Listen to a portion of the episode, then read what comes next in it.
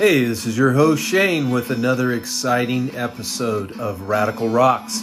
Today we'll be talking about the Rio Grande Lost Mine in the Chisos Mountains, strawberry onyx, quicksilver, gold, and so much more.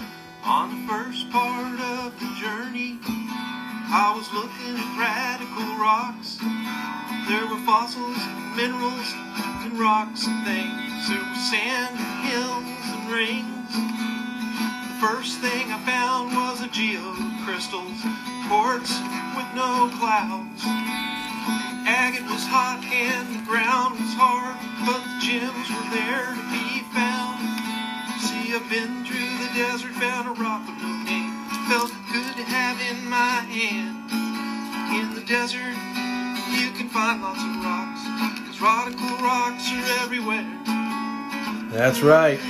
Radical rocks are everywhere, and today we are going to talk about so many of them, guys. The Chisos Mountains in the Rio Grande area has uh, stories of lost mines and history of quicksilver. We're going to be talking about strawberry onyx. There's also a field trip coming up soon. We're going to talk about igneous rocks, the most popular gemstones. Um, we're going to talk about blue gems, Herkimer diamonds, the Hodge gold mine, and stones that grow, and so much more. We got a jam packed episode for you guys. I want to thank you. This is episode 195 of Radical Rocks podcast over the last four seasons. I want to thank everybody for subscribing to YouTube. Our channel has grown quite a bit. Um, we have almost 1,700 members there. We have over 50 videos, and a lot of them are field trips. There's lapidary tips. There's other interesting things, all rocks, gems, minerals, and maybe a little tiny bit of fossils as well. So let's get right into it without any further ado.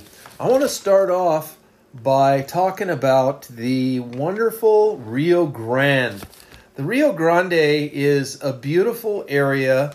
This is a huge uh, river that uh, stretches across from Texas all the way on through to uh, Mexico. And um, you go and you look at the maps, and you can you can see it's uh, kind of a giant V-shaped uh, formation that starts off uh, up at Texas off the 170 by Colorado Canyon and uh, continues on down through some very beautiful scenic areas, going past the Chisos Mountains, um, going around an area called uh, Tally. My cat is playing with a screw that I pulled out of my pocket because I didn't want to drop it in the driveway. There's a hot springs area um, over by San Vincent Canyon, and then La Linda is where it kind of finishes out at that point. So, very neat, interesting area. Um, I picked up a little book at the secondhand store called The Grandiose uh, Rio Grande by Walter Burmister, and he talks all about the area, hiking trails, uh, fauna, things like that that you can see. But I was also drawn immediately. Let me grab this screw from this cat, driving me crazy here. It's always cats. I love them, but boy, they sure are. He sure is into mischief. The Lost Mine Trail in the Chisos Mountains. It tells us here that this is a trail that you can take. It takes you to the crest of the Lost Mine Mountain spur, and there's beautiful views of Panther Pass, an extensive vista down a natural corridor toward the basin terminating with the window gap. Now, when you look at all this, it's really a beautiful uh, mountain range that you can see. It's a, a four and a half mile round trip, well marked, it says, and routes within the park boundary. And also, the ranger station used to have um, the cat just stepped on the computer. Ah.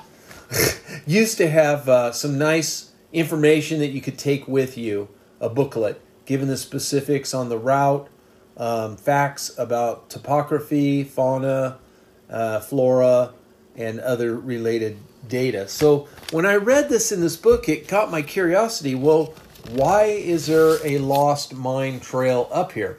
What does that have to do with anything?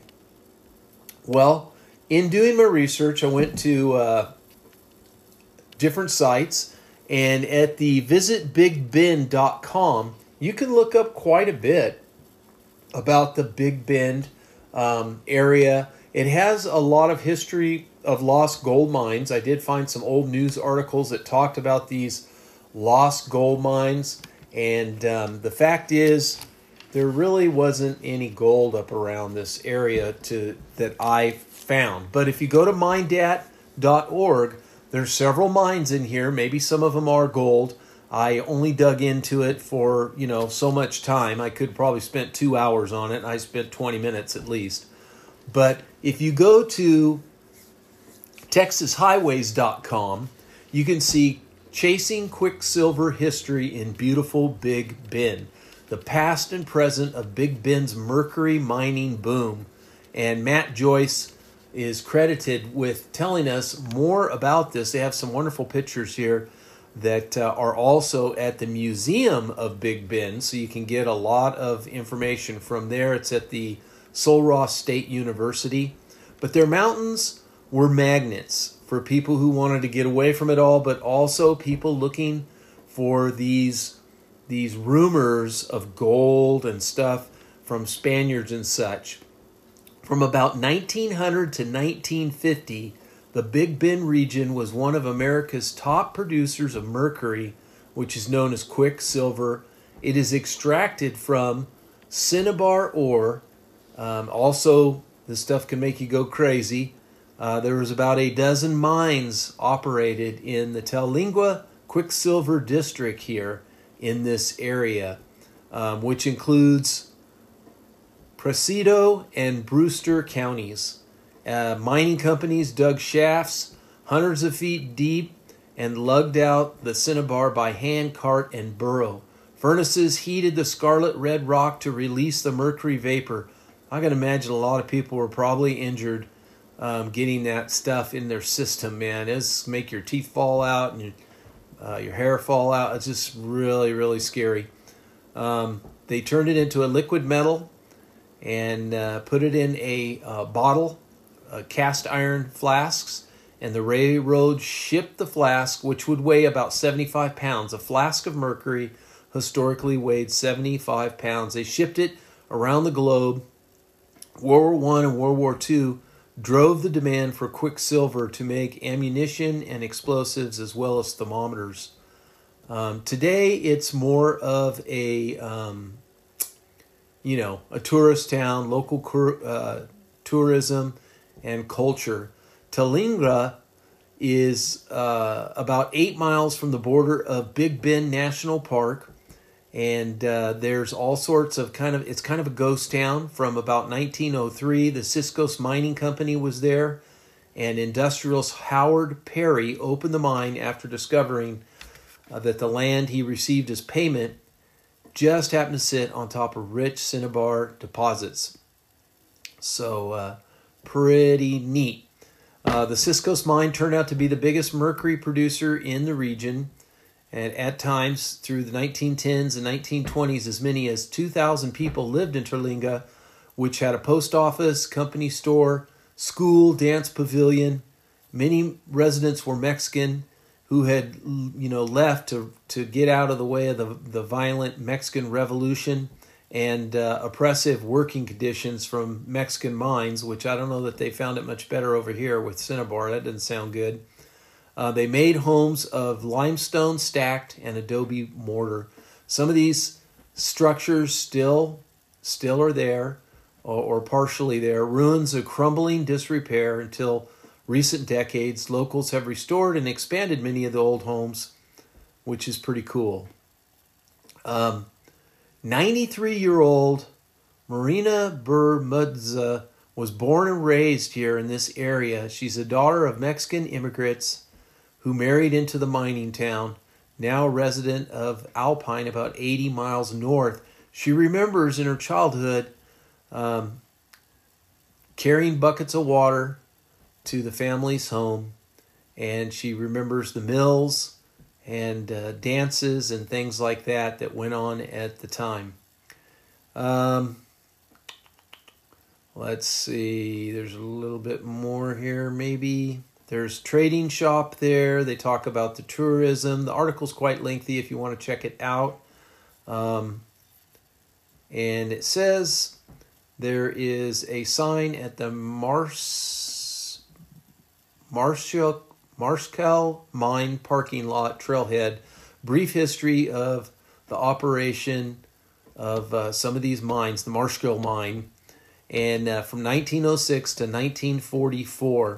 Now lots of uh, La Cholla cactus, cholla, very bad stuff. It gets stuck in you and don't come out. It only goes one way. The needles only go one way in. You can't pull them out unless you pull a big chunk of meat out. So be very careful.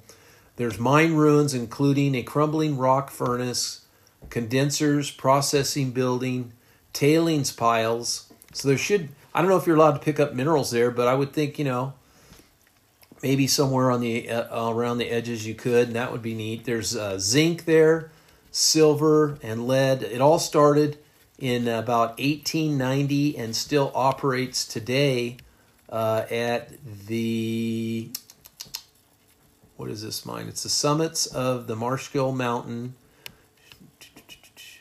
It is a six mile tramway that's built across the Rio Grande to the present day Big Bend National Park where ore was unloaded by freight by mule drawn carts to the railroad. And um, you can get all these stories from uh, the park rangers that are there and other history.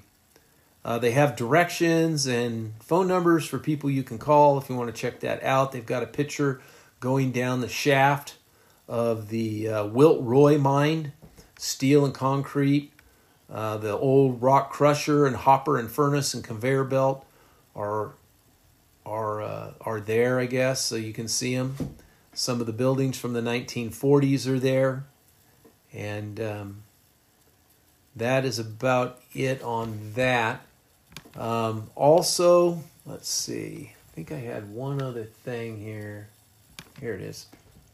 If you go to visitbigbend.com, they tell you about this uh, Terlingua mining district, and um, they have several things you could print out. But they say mercury or quicksilver is derived from red colored ore known as cinnabar. This was used by Native Americans as a durable pigment. I can't imagine putting that on your face would be very good for you. Uh, many places in Big Bend, there's traces of ancient drawings are found. In the early 1890s, cinnabar, cinnabar was discovered in uh, about, and then by 1900, they had refined over 75,000 pounds of the rare liquid mineral or metal. And uh, the Chisos Mining Company was incorporated in 1903, and by 1918, it was the largest single producer. Mercury is extracted by heating crushed ore to a temperature of approximately 360 degree. The metal is then released as a dense vapor. It is then condensed into the pure liquid form and is recovered and stored in metal flasks. Finding enough fuel for the furnace was a constant problem, as all the valuable tim- timber for the mines was quickly exhausted. Low grade coal deposits were discovered nearby, from which miners produced flammable gas containing methane to fuel the process. Transportation was difficult. Material was cu- uh, carried 100 miles to railroad by these mules. Um, eight to twelve mules would would pull these carts. The machinery and heavy equipment for uh, this job weighed as much as eighteen hundred pounds, eighteen thousand pounds, and um, the trip could take weeks through the rugged terrain. The first commercial use of automobile in Brewster County took place in 1917 Wagons or mules remained the primary means of heavy transport until the early 1930s. So, wow, they're really behind the curve on that. Um, although used in many different products and processes, the primary market for mercury was the manufacture of explosives.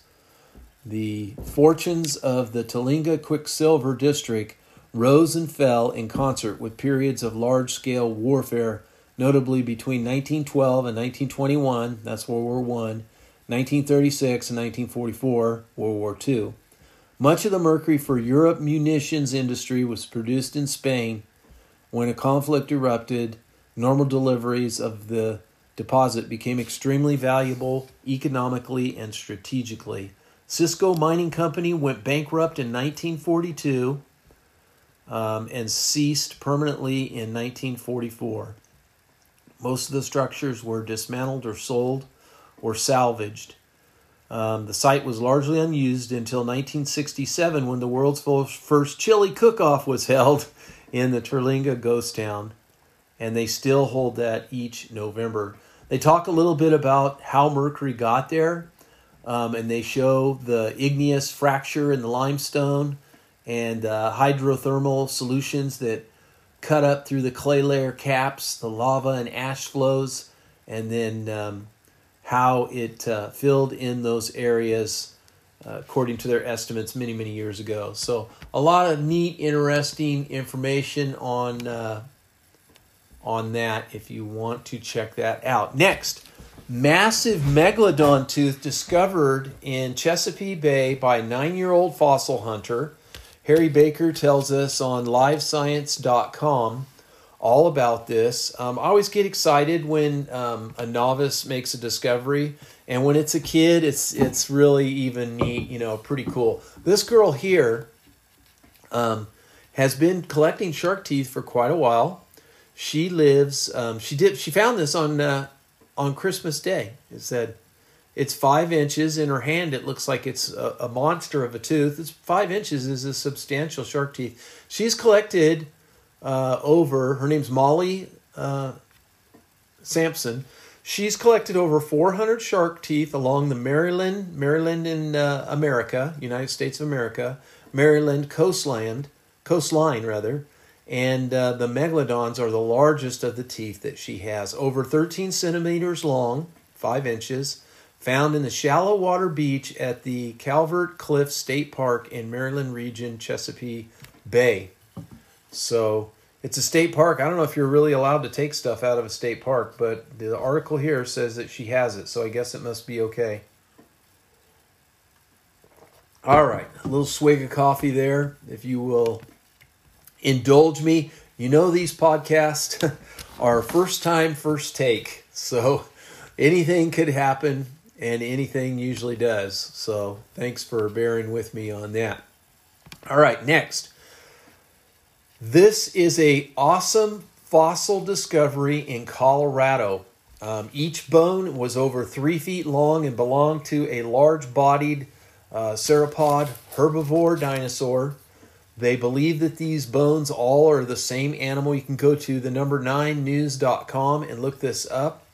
And um, they've got some pictures, they've got video here. It is a nice dino. Janet Oravetz, O R A V E T Z, tells us all about it. Um, she said that they were uh, walking around in Colorado and uh, at Canyon City, hiking around and stumbled along some dinosaur fossils that had been potentially hidden for many, many years. Um, and probably a lot of people walked by and just didn't recognize it but or maybe it wasn't uncovered enough. And you know right after the right rainstorm and the right time um, there it is. And you can see pictures of these. These are large bones. Um, they report it to the blm and then they send in the paleontologist he said yeah this this is awesome. And um, so now they are uh, going to carefully dig it and put it into casts uh, so it doesn't crumble apart they have already done that. They found a tibia, a fibia, a um, couple bones there.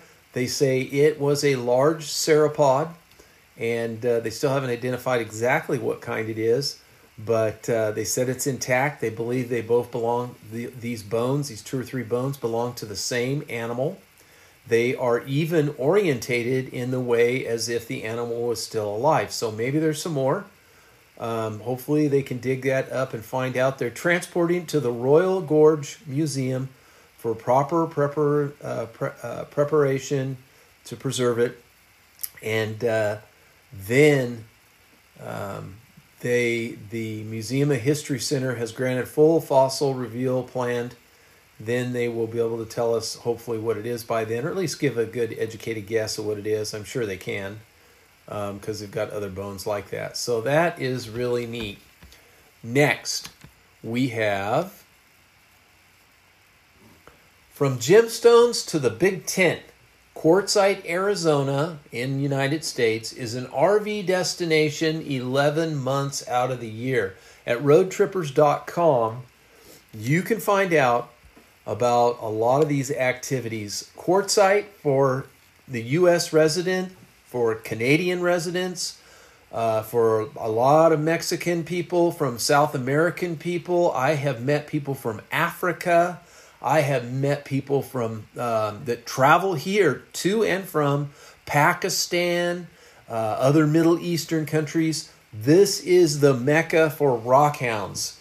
Um, no disrespect intended, but this is their destination, their go-to place. Um, I would go every year. I have not gone in a couple years, but uh, I used to and it is a blast. There's great rock and gym shows there.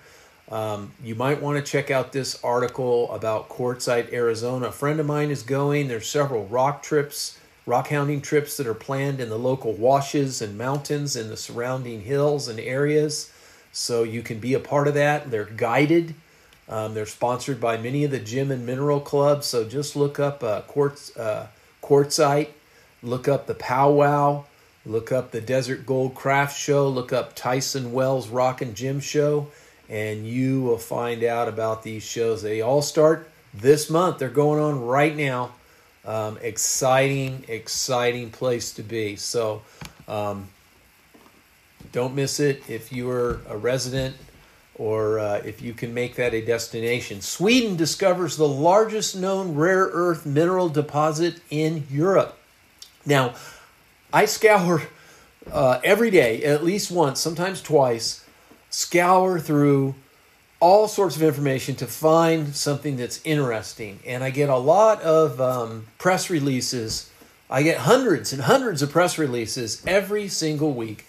And a lot of them are, you know, just people trying to, uh, you know, pump their stocks or pump their shares. Um, so I don't usually read a lot of them in depth because of that. But this was interesting. Usually it has to be something interesting. Zach uh, Budryk or Drake, Budryk, Zach Budryk tells us at The Hill at thehill.com Sweden discovers the largest known rare earth mineral deposit in Europe. Though um, there's tons of information coming out about this. This is a big deal because we know that China holds the majority of the um, rare earths and minerals needed for vehicle components for this new Green Deal, this new green energy um, that we are going into, like it or not. That's what's happening, and um, it's good to to be abreast to what's happening. So I thought it was uh, good news because uh, they have found a million metric tons of rare earth oxides, and uh, according to this article. It is the largest known deposit of rare earth elements um, in our part of the world and could become a significant building block to produce the critical raw minerals that are absolutely critical to enable the green transition.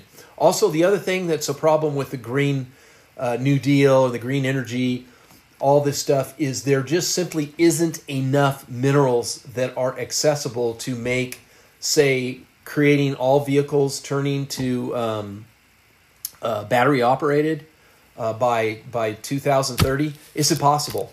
In fact, uh, I was listening to one of the world's leading uh, investors of uh, mines and minerals around the world. He he he is a big part of the biggest mining company in the world. He knows the facts. Okay, Um, he's totally for green energy. He's all about it. But he says it simply is not enough there to make this happen. Not only by 2030, he said that, you know, to, to get the world, or at least the major countries of the world that are, you know, uh, like Western, the Western world and, and Europe, to get even them to be all on electric, um, there's so many problems. We can't even achieve it by uh, 2050 and under known technologies. He says that there is some great technologies that are being explored. He believed that uh, um, using geo uh, uh, thermal around hotspots in the earth was probably the best way to fast track to green energy. That was his opinion in the article that uh, I had listened to. Um, but he said the metals and stuff, even though he's a huge investor in metals, he says we just don't have it. But a lot of companies are coming out and they're looking and researching. Um, this is really good news because this is a complete new deposit that uh, has been discovered, and um, they said uh, it will be at least 10 to 15 years before they can actually begin mining and deliver raw materials to the market.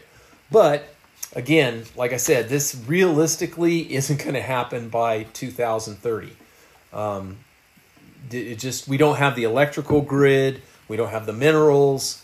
None of this stuff is is existing. So I don't know. You know, it's just they're facts. I don't know what to tell you. Um, certainly, we could reduce our dependency. I think natural gas, since we're on that subject, is a wonderful way to go. It burns like 90 plus percent clean. We could convert our gasoline engines to run on natural gas very quickly in major areas like California, New York, around major city hubs and things like that, um, and get off off of uh, fossil fuel burning where it's much more dirty where the uh, natural gas is much more clean. In fact, uh, fuel cells, I've been involved in several fuel cell projects um, in California where we use fuel cells to generate power. Um, it Bloom, I think, what, I think it was Bloom Energy is real big in that, and other companies as well. So there's a lot of other options. So, but anyway, so that I thought was good news. No matter whether you were, you know, a rock uh, lover or um, you know into the environment and what's going on and how are we going to achieve all these goals that are being set uh, before us. Exploring the differences between rocks and minerals. Um, I think I want to wait on that one. Let's talk about identifying rocks and minerals with pictures, a comprehensive guide. Um, yeah, maybe it is a guide. Happy Sharer is attributed to this article that you can look up at uh, lihpao.com and just look up Identifying Rocks and Minerals with Pictures, a comprehensive guide. What I took out of this information is that, yes, if you have a great field guide, it can be very helpful. Um, it can help you determine age of rocks or, or, what type of rocks, not the age. Um, doesn't guarantee you're going to have it nailed. Doesn't guarantee you're going to have the exact um, type of rock because there's a lot of things you need. Um, can you tell the color from the rock? Yes. Does color tell you everything? Eh, it can help. Texture. Can a picture show you texture? Yes, it can show some texture.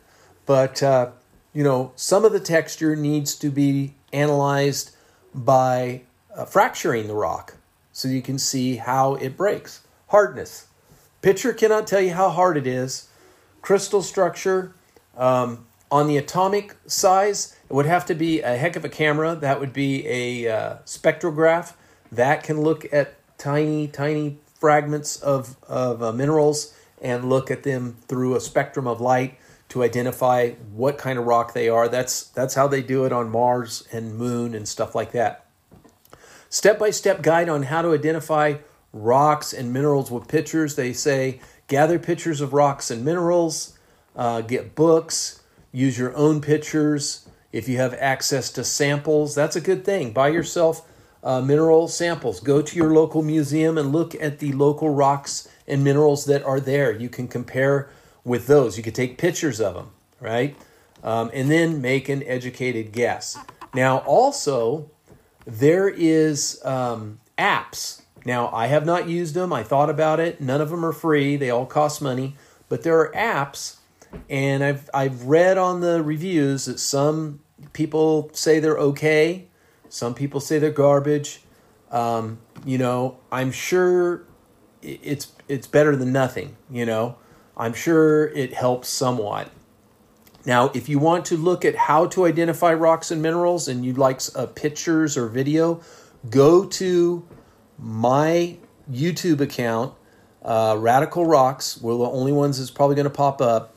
And you go to one of our earliest videos, and I've got where we go through buckets of rocks and we identify them by using hardness, by using texture, by looking at streak in some cases um, and things like that. And I show you some easy ways to do that and distinguish them. Okay. Um, yeah, any other features or differences that you see from rocks can help you identify them.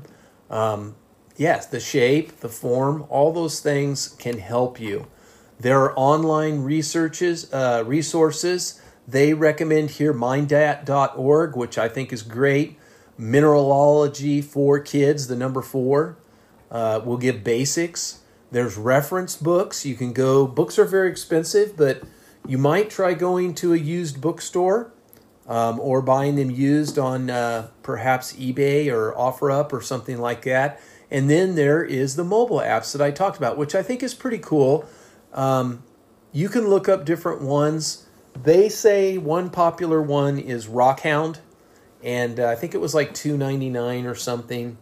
Um, maybe I'll buy that sometime and try it, and then let you know, do a review on it, or maybe I'll just uh, email them and see if they want to have us review it. So those are some of the ways that they recommend.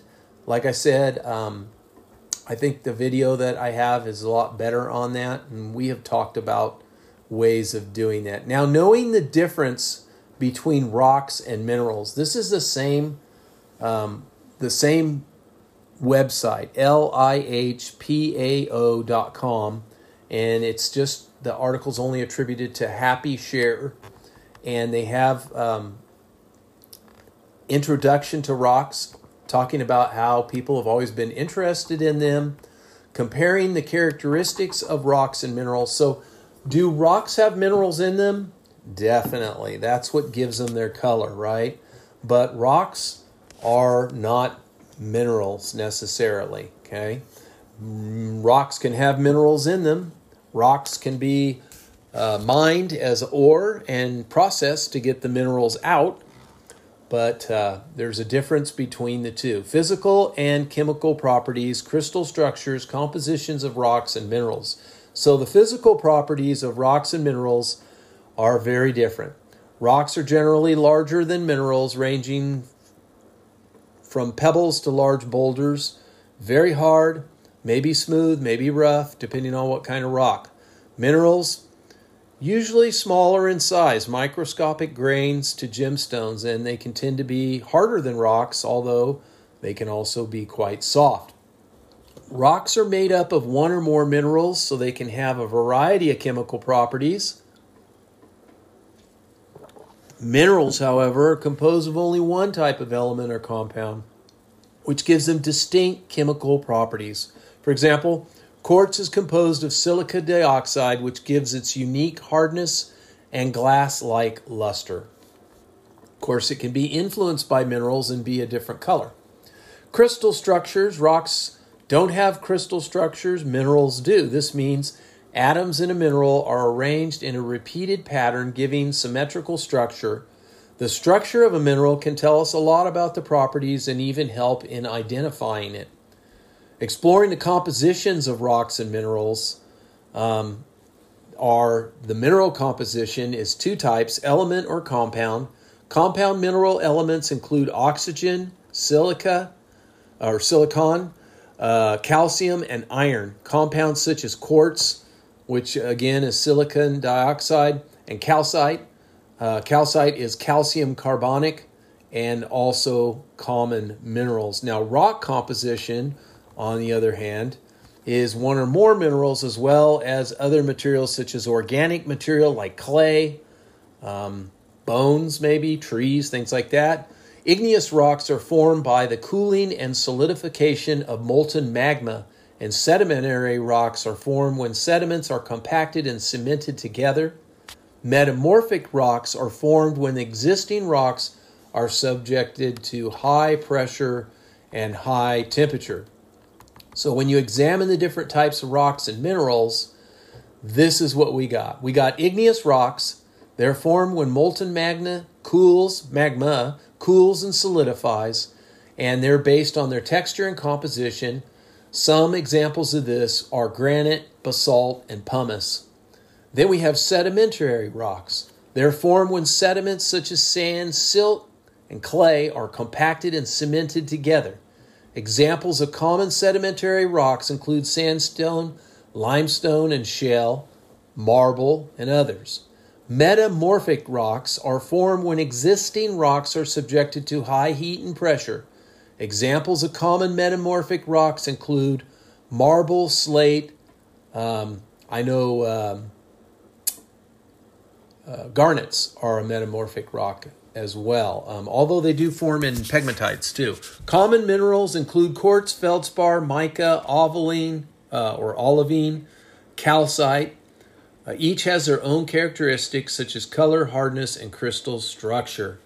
Now, examining how they form the rock cycle, um, of course, igneous rocks, they form over time. Uh, molten lava happens. Sedimentary rocks form by compaction, so they could be at the bottom of the ocean and then uprise up out of the ocean. They could be forced underground. Metamorphic rocks form from existing rocks that are subjected to high heat and pressure, and minerals come from the crystallization of molten magma. The precipitation of dissolved elements in water and other conditions can help them form, such as temperature, pressure, and the presence of other elements. So, of course, rocks are used in our everyday life. We couldn't build, we couldn't even wear clothes, we will have nothing modern without rocks and minerals. Everything comes from the ground. Everything. Even your plants and food need rocks and minerals to supply nitrogen and the proper minerals and, and nutrients, phosphates, uh, and things like that that the that the farm needs to grow the plants, or the plants will die. Um, rocks are used in construction. They're used in industri- uh, industry. Uh, for limestone, it makes cement and steel. Uh, gypsum's made for drywall copper and gold used in electrical and electronic computers, things like that. Rocks and minerals also used in construction sand and gravel for concrete, crushed stone for road base, marble and granite for countertops and flooring. Also, jewelry. Rocks and minerals are often made to make jewelry and decorative items. Jewelry such as, or gemstones rather, such as diamonds, emeralds, and rubies are very popular for people's wedding rings and other minerals such as turquoise, malachite, lapis lazuli are made to make ornamental um, things. So, understanding the rock cycle, the difference between rocks and minerals, hopefully will make you a better rock hound and uh, encourage you to do a little more research and read the beginning of those books where it talks about that so that you can uh, bring your level of knowledge up to a higher level. We talked about the significant dinosaur discovery in Colorado so I have that's a duplicate. This is the crown, the Force for Good crown. Uh, it is the Miss Universe crown. JewelryBusiness.com tells us sapphires, diamonds adorn Miss Universe crown. This is a 45.14 carat uh, giant sapphire that sits on top of this year's Miss Universe crown. It represents goodness and hope for a brighter future, says the designer. It's dubbed a Force for Good crown. It has 108.44 carat sapphires, total weight, and 48.12 carat white diamonds. The crown is valued at approximately 5.75 million and looks like uh, rippling waves symbolizing change, they say um, and a gradual momentum. Beautiful, beautiful crown. Um, and you can see it there if you want. And I don't see anybody credited with this article.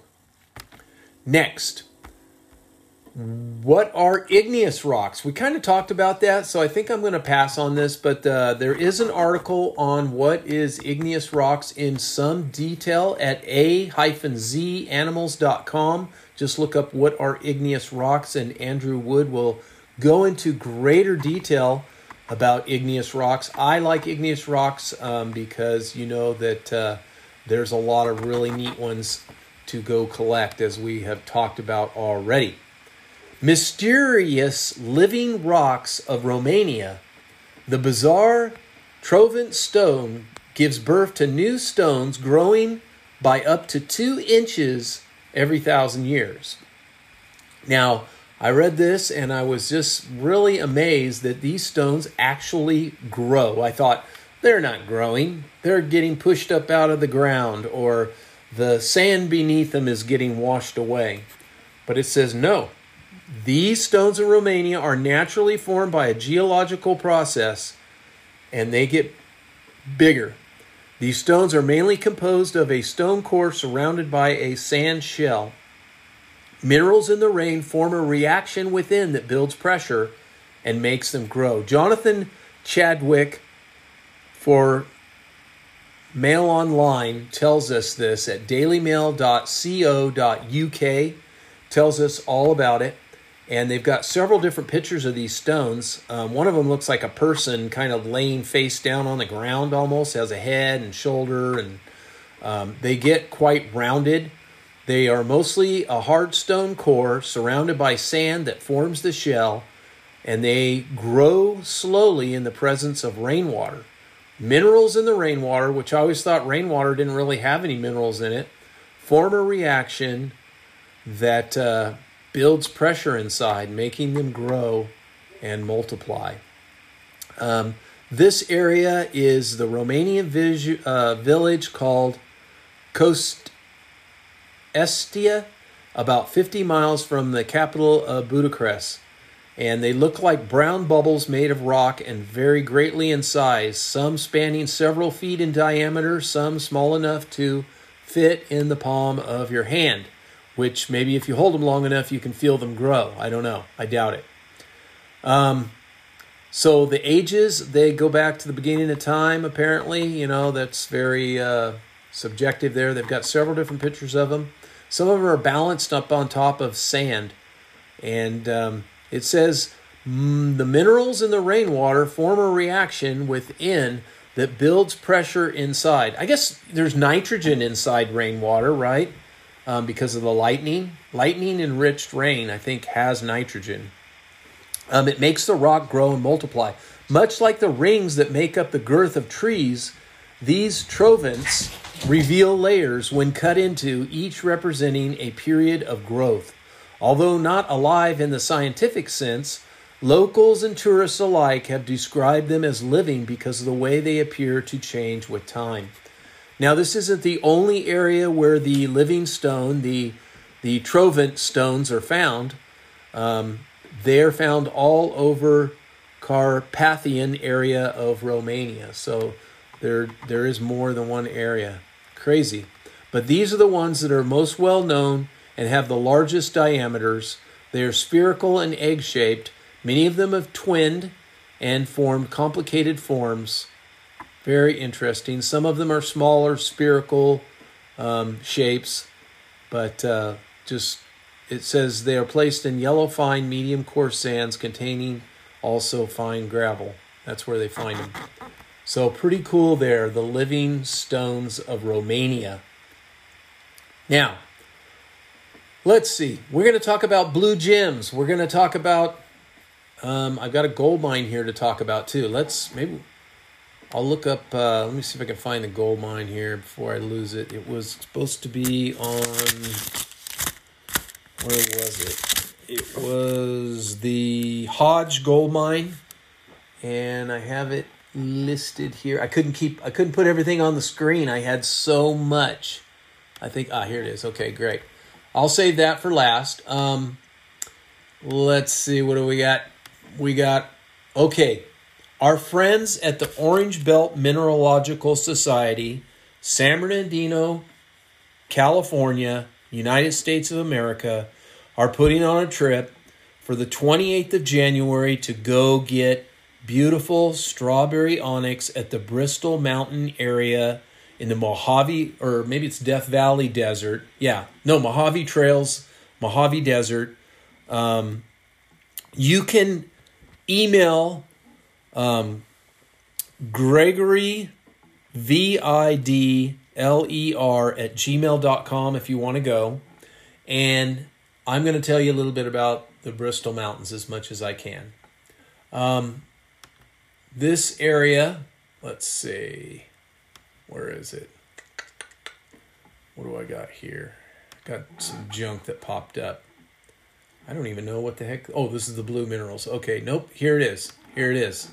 This area, the Bristol Mountains, if you move along the Mojave Trails region, an excellent rock hounding and invertebrate fossil collecting location is in the rock formations along the Bristol Mountain. I don't know if they'll be going there, but those are something you keep your eye out. Locals say the region is ideal to collect strawberry onyx, agate, and jasper on most days. The main digging location has vast amounts of boulders, as a commercial mine was once housed at the site. Keep in mind, um, to have all your information ready before you go. Check out the website. Um, email Gregory if you want to go on this trip and you can be guided right to the area. Some of the old mining books might have that location. Um, be selective in what rocks to take back because they've closed off a lot of the area. You might be doing some walking. Uh, says there could be a two mile trek back to your parked vehicle. So I don't know if they've gotten permission to drive in closer but uh, you will have to find out. This rock is uh, beautiful with uh, strawberry uh, bands going through it, laced. It is laced. It is a laced onyx. It's a softer onyx. It's not a true um, hard, hard onyx. It's more like a calcite um, onyx. And uh, it takes a polish good, real good, and uh, it works quickly. It's easy to work with and you can make spheres you can make you know all sorts of items jewelry it makes beautiful cabochons and uh, decorative display pieces are uh, are quite easy to find i have quite a, i have a, a good chunk of it myself so let's take a look at some blue gemstones blue gemstones rock and roll and mineral shows across Montana and Idaho. Um, oh, you know what? This isn't about blue. This is about um, what is the most popular gemstones, I think, for a state. I think that's what this is. Let's see. I might have lost it. Huh. Now, this is talking about gem. Yeah, I think I actually lost. Let me see. Huh. Yeah, there was another article, but I lost it. Well, we're moving on, moving on. Um, Blue Gems and Mineral List. Our friends at Rock and Gem, you can go to rockandgem.com. You can subscribe to their email updates. I would recommend getting their magazine, but blue gems are beautiful. Um, most people love the color blue, uh, especially when it comes to gemstones, and they are in the spotlight. Let's see here.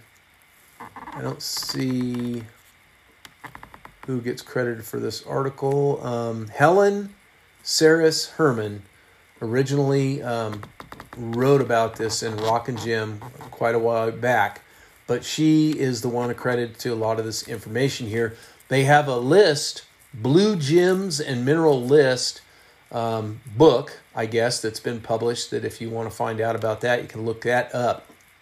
But in 2020, Classic blue states. Um, it says here description for classic blue states instilled calm, confidence, and connection with the color blue. Okay, whatever. Um, it is influenced by fashion trends in clothing, textiles, furniture, and home decor, decor as uh, far as also the runways, uh, the stores, and all of this good stuff. People are into blue right now, according to this. Classic blue transparent gemstones. The best option, if you can afford it, would be blue sapphire. Other blue gemstones that fit the shade blue spinel, blue tourmaline. I love blue tourmaline. There's dark blue tourmaline that is really something. Once it's faceted, blue gemstones um, can be very different from one another. So there's a difference in cabochoning them. Azurite suns from Australia exhibit a radiating structure and beautiful texture with high ridges. This is not a crystal um, form, although azurite does form in crystals. Um, it says here the Gemological Association of Great Britain, Gem-A, recently set up a blue stone Detective Challenge featuring eight blue gemstones along with flashcards. There's hints on luck on the luster, the refractive index, um, and other properties. The eight blue gemstones were blue sapphire, glass, blue spinel, blue synthetic spinel, uh, iolite, blue topaz, and zircon. The challenge was a great reminder of how difficult it is to visually identify faceted blue stones without clues or instruments. Um, opaque gems. One is azurite. Man, azurite, I love azurite. Uh, rich colors of azurite.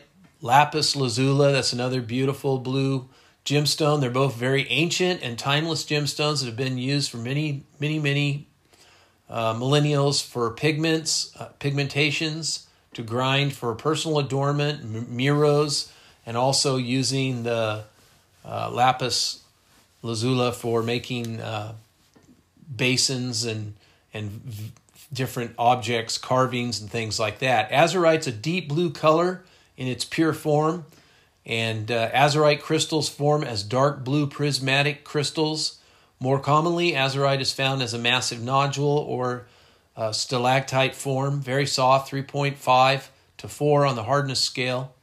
Stunning azurite crystals come from copper mines worldwide, deposits in Morocco, Namibia, Hungary, Greece, Mexico, and of course Arizona and other states in the southwest. Um, and if azurite has been siliconized, it can be very hard, very, very hard. Siliconized chrysocolla can be, you know, six and a half, seven on the hardness scale. It's really, really durable. Um, people who love lapidary, lapidaries use azurite in various forms. However, you can buy it. It can be cut, sliced, and polished. I've got several videos where I've worked on azurite um, uh, mixed with uh, chrysocolla and things like that. If you want to check that out, I've got some bitrudal azurite listed for sale. I think on Etsy. Very extremely rare um, slab of azurite uh, from Israel. The Bisbee and uh, other area copper mines in Arizona are known to be the most solid and most sought after azurite uh, historically here in the United States, but it can be found in many other countries as well. Um, azurite can show a rosette structure of tiny prismatic crystals moving around in different directions on the on the surface, or it can be like a druzy material. Um, yeah, you wouldn't want to mess with crystals. You wouldn't want to try to polish those uh, if they are azurite. You want to leave those alone. Even if they're little tiny crystals, they would be spectacular. Um, the Milpas mine in Sonora, Mexican is is mined out, but still specimens are out there on the market that you can buy of this beautiful material. Azurite Suns from Australia at the uh, Malbunka Copper Mine, Western Aranda County. Uh, and northern, Ter- northern territory areas exhibit radiating structures and beautiful texture with high ridges around the edges. A lot of times, azurite is with malachite uh, or a pseudomorph, um, which can have spectacular sunburst or druzy there's a material called the bluebird mineral, which is a uh, really a chrysocolla, but it is very big blue blotches here and there of azurite within it. That, that's why they call it bluebird. and the the green is almost a malachite. So it's a really high grade, beautiful, um, still sometimes called chrysocolla, but it's really azurite and malachite. Let's see. Also, Nambia is a wonderful place where blue um, pietersite is found, a form of chalcedony embedded within fibers. Um, wow, it can do a uh, chatoyancy or a cat's eye with a, just like a tiger's eye, but uh, made of chalcedony and uh, azurite in in these forms. It was discovered in 1962 by Sid uh, Pieters in Nambia, and therefore it it shows his name. It has blue coloration, swirls of brown, gold, and rusty red hues are also possible. So there you go. There's some blue gemstone. Herkimer diamonds, again, our friends from Rock and Gem. Um, you can read about that. I've plugged their magazine many, many times. Uh, our friends, and I've done Herkimer diamonds recently, I believe. Um, LA Sokolowski tells us about this in a story once written, but now been put online for us all to read about these beautiful crystals. Some of them are perfectly clear. A lot of the best ones have been picked through, but um, you can go pick this up. It's an igneous rock. Double terminated crystals are uh, very, very, very well found. There's floating pockets and vugs that can be found. Uh, there's a pay pay to dig site there. You just look it up online. You can go dig that up. Mohawk people referred to themselves as the people of the crystals because of this area of these crystals found in this area. Excuse me. Um, double terminated crystals have also been found in Arizona, Afghanistan, China, Norway, and Ukraine, but cannot be called Herkimer's. Amethyst versions have been found in Mexico and Tanzania. Herkimer diamonds share many phys- uh, physical properties attributed to quartz, um, but they are not uh, actually quartz. Some of them can be dark and sooty. Um, this is inclusions of salt water, petroleum, gaseous inclusions of carbon dioxide, or even other minerals like dolomite or tinker herks can also be found within them. So it, it's not tinker. I think it's tinier. My glasses are kind of dirty. Yeah, tinier. So you can find actually where you look in a crystal and it looks like there's another crystal inside. So a crystal within a crystal is usually how they they verbalize that. So uh, yeah, it's kind of a dolomite uh, mineral that is formed, and um, like I said, they're very crystallized, very shiny, and beautiful. If you want to look those up. Um, ultimately, pick your own. Digging for crystals. Um, here's some resources to help you find them. Um, they don't really tell you. uh, I don't see it. Digging for them. Let's see. Sorry, I'm getting tired. I know we read about where to get them before. You can look up Herkimer Diamond Digs and find out. Now, for our last article, I want to tell you about this gold mine. I love gold mining stories. I love gold mines. If you haven't noticed, I usually save them to the end because I know some people are more more about the rocks. Um, our friends at Gold Rush Expedition Incorporated uh, you can sign up for their emails. You can go to their website. They they even mail out free, um, very high quality color magazines. But this is on the email that they sent me. The Hodge Gold Mineral Property. They're asking almost a hundred thousand U.S. dollars for this. It's an 80 acre lode gold in Riverside County, California. They've got a picture of it here, where there's blue hill uh, hues on the walls Sometimes a camera kind of distorts the actual color you'd see with your eyes, so I don't put a lot of credence into that. But this was a great area. There was uh, a span of of uh, mines on this 80 acre lot here the Granddaddy, the Grubstake, and the Hodge mines. And uh, these were very rich mines in Southern California. And they've been worked for uh, half a millennium for gold. They are primarily a gold mine.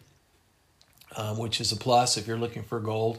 Their property um, in the history stretched back likely all the way to the 1500s. That's going way back. Although records are sparse, it has always been clear Native American or Spanish miners put extensive efforts into retrieving surface deposits of gold on this site. When American settlers located the site in 1823, they noted the presence of ancient wooden mill. To their surprise, the mill contained no nails, no banding, or other implements as would be expected. So it was just puzzle pieced together in such a way that it was very strong. The miners at that time said the mill was extremely old but built with an amazing amount of skill. Historically, the granddaddy, the grubstake, and the Hodge mines have only been worked for native gold, which can be found in the region's wide iron stained quartz bodies.